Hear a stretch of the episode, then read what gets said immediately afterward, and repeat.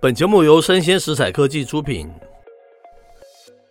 欢迎收听数位趋势酱子读，我是科技大叔李学文。我是跨领域专栏作家王维轩 Vivi 今天啊，我们下了一个标题蛮政治化的，哦，叫做“美国的科技界，它蓝绿大战有可能和解吗美国也有蓝绿啊，”？ 对对对，是不是有点政治啊？对不对是？好，这是有点半开玩笑啦。我们挑了一篇新闻，是来自于知名的网络媒体爱饭的。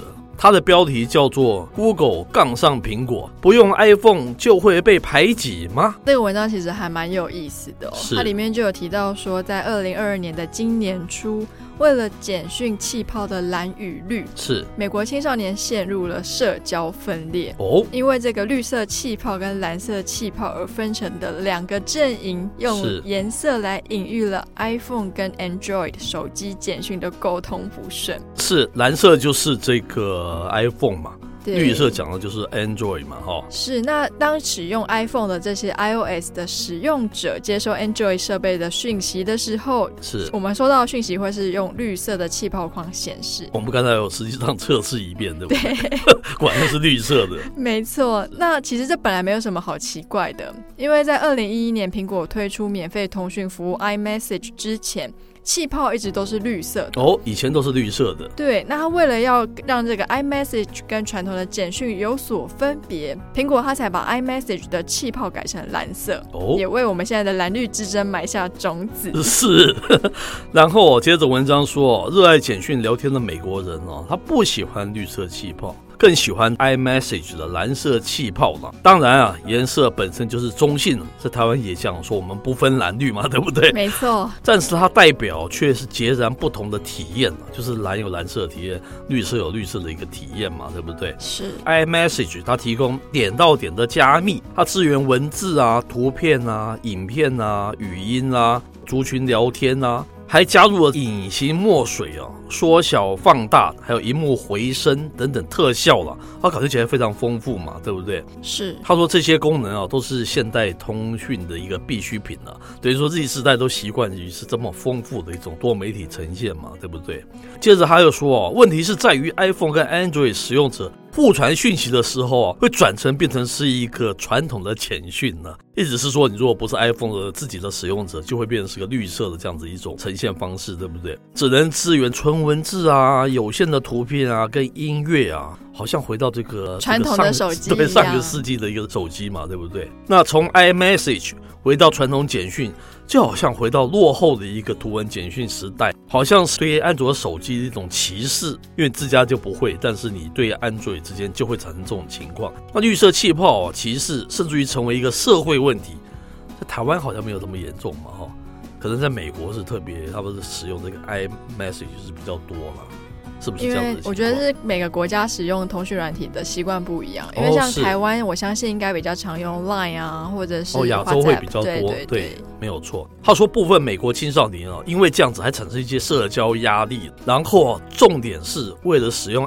iMessage，然后就把手机要换成 iPhone，这好像是一种绑架，对不对？你是说不用我家的话，我就给你一个简陋的一个讯息；那如果是用我们自己家，就用一种有丰富 Advanced 的一个功能，是是是，那这件事情就让 Google 觉得啊，哎、其实不用花钱去换手机啦。是更何况呢，像这种 iOS 跟 Android 互发简讯的糟糕体验是苹果造成的。哦，怎么说？他觉得苹果应该要从传统简讯的标准换到现代业界的标准哦、。是他只要愿意让步的话，这个问题其实就可以被解决。是 Google 它目前就称哦，它跟多数的电信商，还有五百多家的 Android 设备的制造商，它都支援现代标准，是，只有苹果不支援。哎，人家就比你厉害啊，怎么 办呢？对不对？好是。那接着他说，苹果有没有可能回应 Google 并支援现代的标准？他说，The Verge 的记者评价了，他说苹果采用现代标准，感觉上就像美国人集体放弃 iMessage 转向 WhatsApp，他是用这样子来表示了。言下之意是说，不太可能哦， 我不会跟你妥协的这样子。那就站在竞争对手的角度，苹果这个 iMessage 其实可以把它视为是一种软垄断，哦，有意思，因为等于是它就是垄断了蓝色泡泡这个市场嘛。是那 Google 的高级副总裁他就觉得啊，iMessage 的封闭环境是苹果的商业策略。是从美国青少年为了使用 iMessage 而换用 iPhone，主动投入这个 iOS 的服务强行为是可以看出来的。哦，是。接着就是我的一点想法了，当然这一则好像有点点趣闻趣闻的感觉嘛。是特别对于这个亚洲我们的使用者来，比较不痛不痒了。我们比较使用那个 Line 啊，或者其他的那种方式，网络的对不对？可能在美国大量的使用那个 iMessage，可是我们要强调的是一种大的一种科技背景嘛。嗯这是我们长久来说的科技大内卷的时候产生的，他们就是往外拓扩张自己的 business 不成，就变成会踩过去他们是井水不犯河水的那个领域了。嗯这个是未来一个显学哦，大家一定要注意这个现象哦。我们举例来讲，苹果就是大举进攻广告市场了。是超高嘞！那过去是 Google 跟 Meta 他们一个 business 最重要的地方，对不对？你一手又寄出了这种所谓的隐私权的这样子的一种策略，策略，嗯好像要保护我们的隐私。对一方面感觉起来，我觉得他真正是想的是他扩大自己的那个广告的营收嘛。是据说他多少年就会到达两百亿美金的这样子的营收，这是很可怕的耶。这也会大大的冲击到 Google 还有 Meta 的这个市场嘛，因为广告它不是无限的扩张嘛，一定会产生一些排挤的效应嘛。是你这里就可以看出来，它外拓不成，可是苹果这个外拓还算成功了，因为它往广告，这是它过去没有的东西。嗯可是也不能说外拓，因为这广告不是它过去 business model 又不是在这里。它完全就等于说向 Google 跟 Meta 宣战。那我们说现在又全世界面临一个大趋势，我们一直在强调，就是往一种这个超级应用的方向走嘛。嗯未来我们想，可能二十年、十年之后，搞不好超级应用只会剩下微微几家而已。我们最近一直在谈这样子的一个 issue，然后谁未来是可能是胜出？看起来苹果都是一个占上风者嘛，无论是它的手机啊，还是它这个软垄断啊，好可怕、啊！它它有可能一个人就杀了 Google 跟 Meta 两家、哎，是不是不可能嘛。我们关心的是这个更大更远的那一种。我们上一集在介绍 Amazon 这样的一个平台，对不对？也是在吃广告啊，而且它广告还不受这个 cookie 的那个影响，还不受你苹果的影响、欸。嗯我们可以甚至于可以说、哦，未来成为这个大的这个超级应用，一个可能是 Apple，一个可能是 Amazon。我真的没有看到其他的呢。我个人看法是这样子，我很同意科技大叔说的科技是的内卷的问题。为什么呢？因为其实 Apple 它推出这个 iMessage 也不是是今年才刚推出的，是是推是出蛮久一段时间的。是那为什么现在大家才开始意识到这样子的问题？是无非就是因为，哎、我的 OK 业务可能因此受到了是影响。